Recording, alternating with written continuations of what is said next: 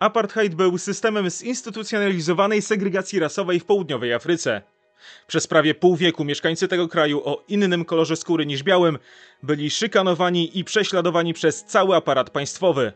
Łącznie przez 42 lata władze południowej Afryki przygotowały ponad 300 różnych przepisów separujących białych od osób o odmiennym kolorze skóry. Jak do tego doszło? Dlaczego apartheid narodził się w tej części świata? Tego dowiecie się oglądając najnowszy odcinek serii Po wojnie. Przypominam, że na stronie powojnie.sklep.pl trwa sprzedaż mojej pierwszej książki Jak Moskwa oszukała Zachód w 1945 roku. Wszystkim osobom, które już ją zakupiły, bardzo dziękuję. A teraz zapraszam na najnowszy odcinek. Do 1652 roku o życiu mieszkańców południowej Afryki decydowały władze znajdujące się na starym kontynencie. Potem, aż do końca XVIII wieku, zarząd nad kolonią przylądkową przejęła holenderska kompania wschodnioindyjska. W XIX wieku uległo to zmianie. Kolonię zaczęła kontrolować Wielka Brytania. W 1910 roku, po utworzeniu Związku Południowej Afryki, władzę zwierzchnią nad krajem sprawował brytyjski monarcha za pośrednictwem wyznaczonego przez siebie gubernatora. Jeśli chodzi o sferę relacji społecznych, to Holendrzy, którzy zaczęli osiedlać się na południu Afryki już w XVII wieku, niemal od początku uważali się za lepszych od tubylców. Afrykanerzy wierzyli, że wyższość rasy białej wynika m.in. z woli Boga. Ich rasizm był więc zbudowany na silnych podstawach. Równocześnie przybyszom nie przeszkadzało to w intymnych kontaktach z czarnoskórymi kobietami. Od 1820 roku w południowej Afryce coraz częściej zaczęli pojawiać się osadnicy brytyjscy. Kiedy w 1834 roku brytyjskie władze zdecydowały się wydać dekret znoszący niewolnictwo, Afrykanerzy, nie zgadzając się z tą decyzją, postanowili przenieść się w głąb kraju. W ten sposób powstały republiki Transwalu i Oranii. Początkowo Londyn niespecjalnie był zainteresowany tymi terenami. Zmieniło się to około 1867 roku, kiedy odkryte zostały tam duże złoża diamentów. Doprowadziło to do wojen, które Afrykanerzy przegrali, uznając zwierzchność brytyjskiego imperium.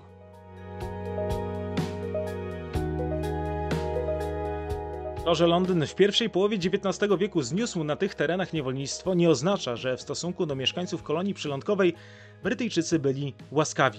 Traktowali ich jak tanią siłę roboczą. Kolonizatorzy nie dbali o jakikolwiek komfort ich życia. Wiele osób mieszkało w karygodnych warunkach. Jednocześnie nawet biali Afrykanerzy w tym samym czasie uważani byli za obywateli drugiej kategorii. Ich stopa życiowa była równie niska. Jeszcze przed II wojną światową na granicy ubóstwa żyło prawie 300 tysięcy białych mieszkańców Związku Południowej Afryki. Dlatego Afrykanerzy walczyli o swoje prawa z anglojęzyczną administracją.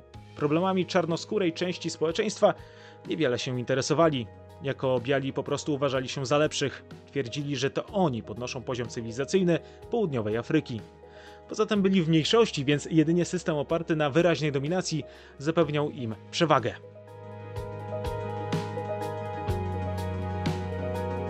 Tuż po I wojnie światowej powstał Broderbond, czyli Afrykanerski Związek Braci.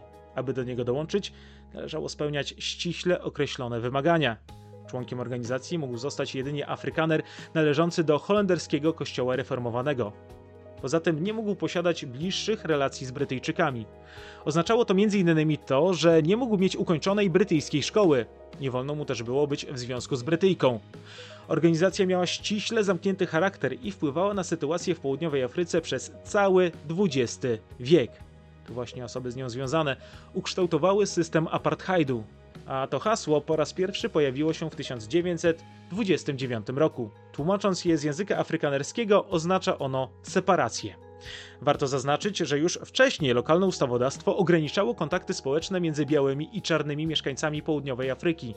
W 1927 roku zabronione zostały jakiekolwiek kontakty intymne między osobami różnych ras.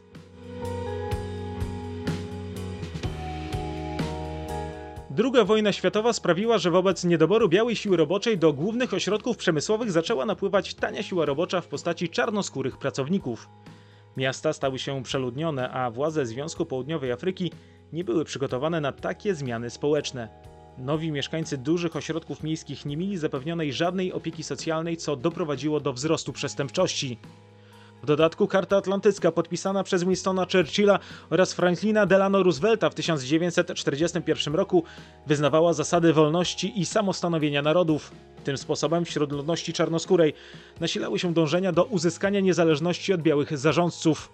To niepokoiło białą mniejszość mieszkającą w południowej Afryce. W takiej sytuacji coraz więcej zwolenników zdobywała Partia Narodowa głosząca hasła dominacji białych nad resztą mieszkańców kraju. Ugrupowanie opowiadało się za pełną segregacją rasową, a nie tak jak miało to miejsce dotychczas w wyznaczonych przestrzeniach życia społecznego. Afrykanerscy nacjonaliści podkreślali, że apartheid uratuje rynek pracy dla białych.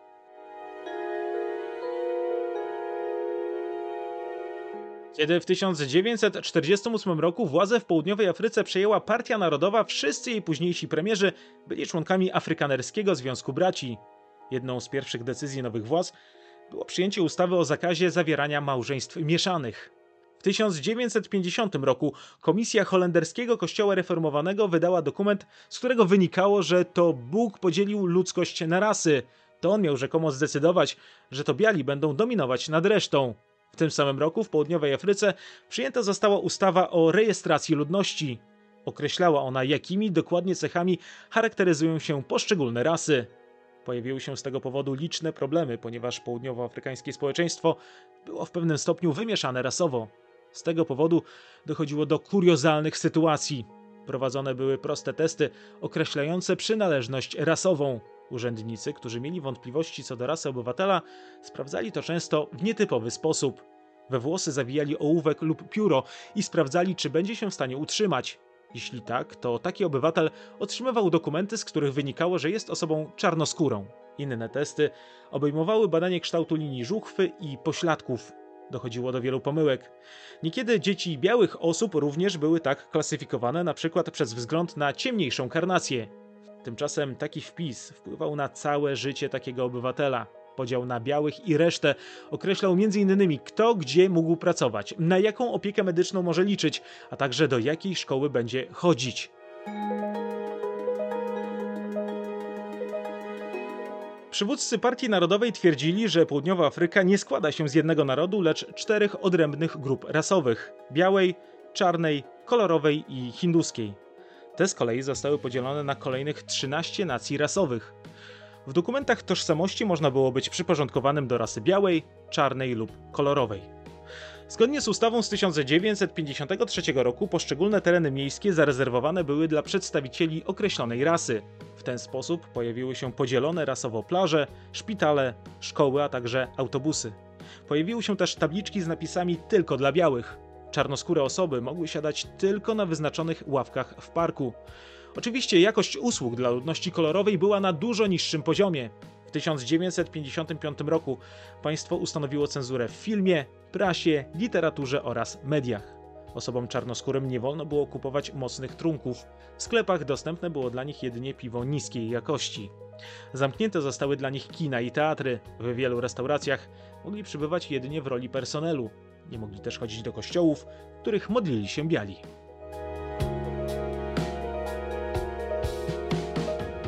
Podział społeczny w południowej Afryce przebiegał nie tylko w urzędowych dokumentach. W 1950 roku powstała ustawa terytorialna. Wprowadziła ona rozdział miejsca zamieszkania w zależności od koloru skóry. Powstały zamknięte osiedla z przeznaczeniem jedynie dla białych. Oznaczało to przesiedlenia na ogromną skalę. Dokumenty podają, że mogły one dotyczyć nawet 3 milionów ludzi. Osoby czarnoskóre lub Hindusi, którzy od wielu pokoleń mieszkali w niektórych miejscach, nagle musieli się stamtąd wynieść, ponieważ władze uznały, że od teraz będzie to przestrzeń zarezerwowana wyłącznie dla białych.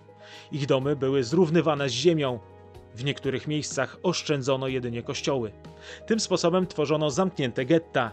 Powstały podzielone rasowo osiedla, w których mieszkały osoby o określonym kolorze skóry.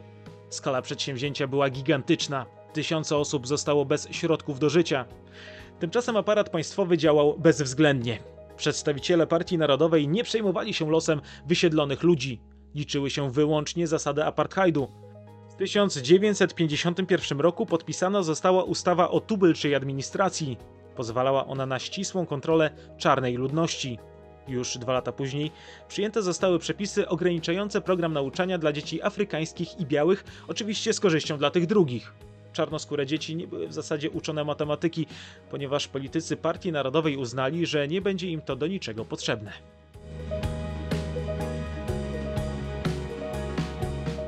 Ograniczenia były w każdej sferze. Oddzielne były szpitale, szkoły, place zabaw, a nawet plaże i toalety.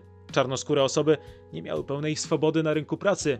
Nie mogły na przykład wykonywać żadnych prac w domach białych obywateli. Poza tym czarnoskórym pracownikom odebrano prawo do strajku.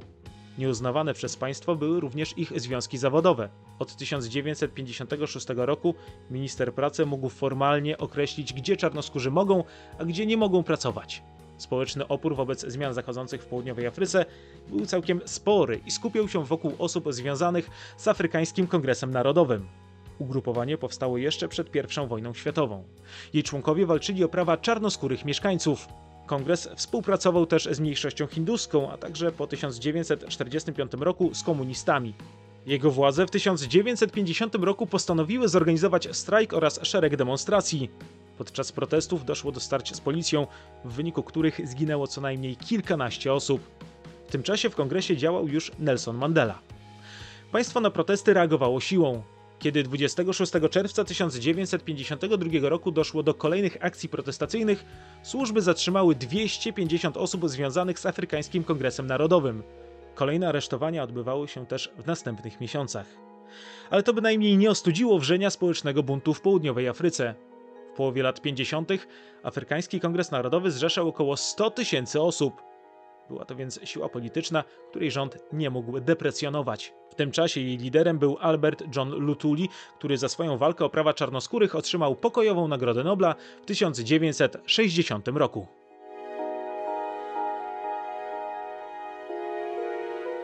Podczas demonstracji i starć ze służbami często dochodziło do tragedii. Podczas jednego z protestów tłum zlinczował białą zakonnicę dr Mary Quinlan, która w przeszłości wielokrotnie pomagała osobom czarnoskórym. Tymczasem w 1953 roku powstała nawet siła polityczna reprezentująca interesy wszystkich grup rasowych w południowej Afryce. Partia liberalna nie zdobyła jednak szerokiego posłuchu. Do rozwinięcia skrzydeł brakowało jej m.in. funduszy. Podobnie jak w innych częściach Czarnego Lądu powstała też partia o prokomunistycznych poglądach. Południowoafrykański Kongres Demokratów postulował o równość wobec prawa dla wszystkich mieszkańców kraju. Długo to ugrupowanie jednak nie istniało, ponieważ już w 1950 roku uchwalona została ustawa o powstrzymaniu komunizmu, co było charakterystyczne dla państw zachodniego świata i pozwalała ona na delegalizację prokomunistycznych partii. Tymczasem stale powstawały kolejne apartheidowskie ustawy. Przepisy zaczęły regulować każdy aspekt życia. Na przykład pojawił się zakaz produkcji w warunkach domowych piwa z prosa. Wprowadzony został też nakaz noszenia przez kobiety paszportów. Doprowadziło to do ogromnej demonstracji i marszu kobiet na siedzibę rządu w Pretorii 9 sierpnia 1956 roku.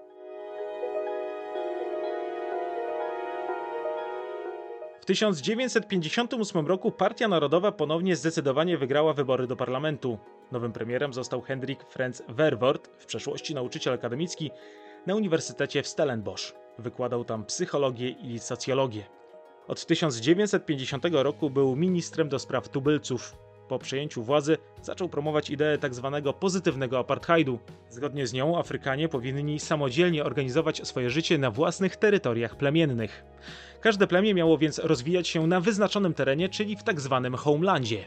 W przeszłości miały się one przekształcić w osobne twory państwowe oraz narody, tworząc Bantustany uzależnione od pretorii jedynie gospodarczo. W ten sposób miał zostać zachowany podział rasowy z podziałem na regiony. Gorzej usytuowane nowe państewka miały być dostarczycielem surowców i taniej siły roboczej dla Białego Centrum. W 1959 roku uchwalono została ustawa o samorządzie Bantu. Przewidywała ona utworzenie ośmiu tzw. Tak homelandów. Władzę w nich mieli sprawować lokalni wozowie, pozostający pod nadzorem białej administracji. Największą władzę miał sprawować reprezentowany przez rząd komisarz generalny. Homelandy miały być ściśle podzielone rasowo. Nie tylko czarni nie mogli mieszkać na terenach białych, ale też biali nie mogli mieszkać w rejonach zajętych przez czarnoskórych obywateli południowej Afryki. Doprowadziło to do politycznych starć również wewnątrz partii rządzącej. Kolejnym apartheidowskim postanowieniem w parlamencie było przyjęcie ustawy o kształceniu uniwersyteckim zakładającym osobne szkoły wyższe dla różnych ras. Jednocześnie kolorowi nie mogli być przyjmowani na istniejące już uniwersytety.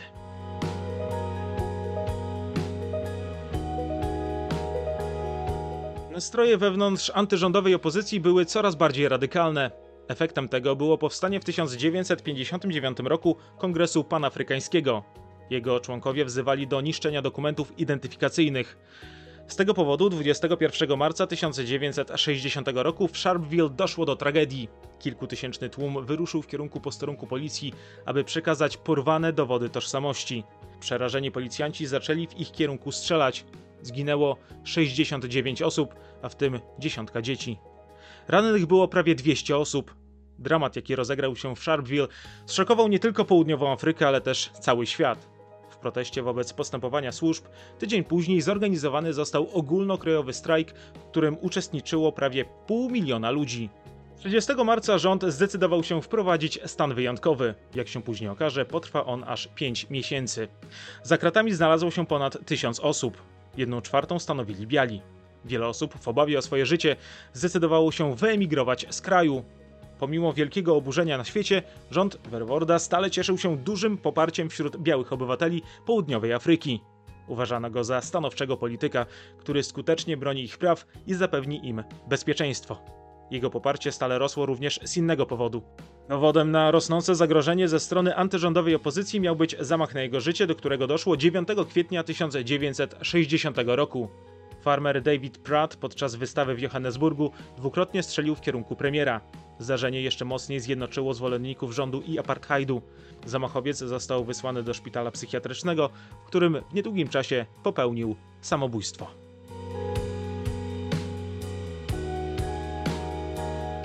Premier pomimo postrzału uszedł z życiem. Część osób uznało to za cud i znak od Boga, że polityk faktycznie jest wyrazicielem jego woli. Poza tym zmieniała się sytuacja międzynarodowa. Coraz więcej państw w Afryce ogłaszało swoją niepodległość. Niekiedy odbywało się to w ramach rewolucji i nieszczęść dawnych białych zarządców. Takim przykładem było Kongo, które uzyskało niepodległość w 1960 roku. Aby ratować życie, wielu jego białych mieszkańców uciekało do południowej Afryki. Ich opowieści mroziły krew w żyłach. Zwolennicy apartheidu z pierwszej ręki dowiadywali się o gwałtach i morderstwach dokonywanych w Kongo przez czarnoskórą ludność. Dlatego coraz więcej osób zaczęło popierać apartheid, twierdząc, że tylko w ten sposób będą w stanie obronić się przed gniewem ze strony czarnoskórych mieszkańców swojego kraju. Strach był tak duży, a polityka Wielkiej Brytanii w tym czasie na tyle proafrykańska, że premier Verwoerd 5 października 1960 roku poddał pod głosowanie kwestię zerwania przez południową Afrykę więzów z Londynem i nieuznawanie zwierzchności brytyjskiego monarchy. Tym sposobem kraj miał się zamienić w republikę. Ale ustawodawstwo związane z coraz większą autonomią względem Wielkiej Brytanii czynione było już w latach wcześniejszych. Tuż po przejęciu władzy przez Partię Narodową zabroniono odwoływania się do brytyjskich sądów. W 1957 roku Południowa Afryka otrzymała własny hymn. Nie ulegało wątpliwości, że w 1960 roku Partia Narodowa chciała postawić kropkę nad i. Jednocześnie premier Południowej Afryki stale przekonywał, że przekształcenie jego kraju w republikę nie oznacza wcale opuszczenia grona brytyjskiej wspólnoty narodów.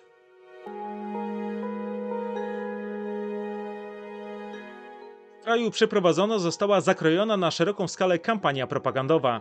Media informowały o zbrodniach popełnianych przez czarnoskóre osoby w afrykańskich krajach, gdzie ogłaszana była niepodległość. Dziennikarze mówili o zaletach republiki i ograniczeniu kontaktów z Wielką Brytanią. Sytuacja międzynarodowa, komunikaty w mediach, przemówienia premiera doprowadziły do tego, że przy 90% frekwencji ponad połowa głosujących opowiedziała się za przekształceniem Związku Południowej Afryki w Republikę Południowej Afryki. Tymczasem zapewnienia premiera, że nie opuści wspólnoty brytyjskiej, okazały się pustym sloganem. Trzeba jednak zaznaczyć, że do opuszczenia wspólnoty zmusili go przedstawiciele rządów krajów wchodzących w jej skład. Pod jego adresem stale formułowane były oskarżenia o rasizm. Z tego powodu 15 marca 1961 roku premier Południowej Afryki ogłosił swoim rodakom i światu, że jego kraj opuszcza brytyjską wspólnotę narodów. Doprowadziło to do ogólnokrajowych protestów koloredów oraz Afrykanów, na które służby zareagowały z pełną stanowczością. Setki ludzi trafiło do więzień. Na ulicach miast pojawiło się więcej policji. Zmobilizowani zostali rezerwiści. Te działania sprawiły, że opór wobec zmian zachodzących w kraju został złamany.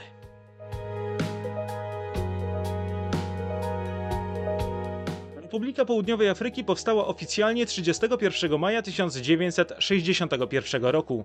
Pierwszym prezydentem kraju został Charles Sword, który wcześniej zajmował stanowiska ministra sprawiedliwości oraz gubernatora generalnego.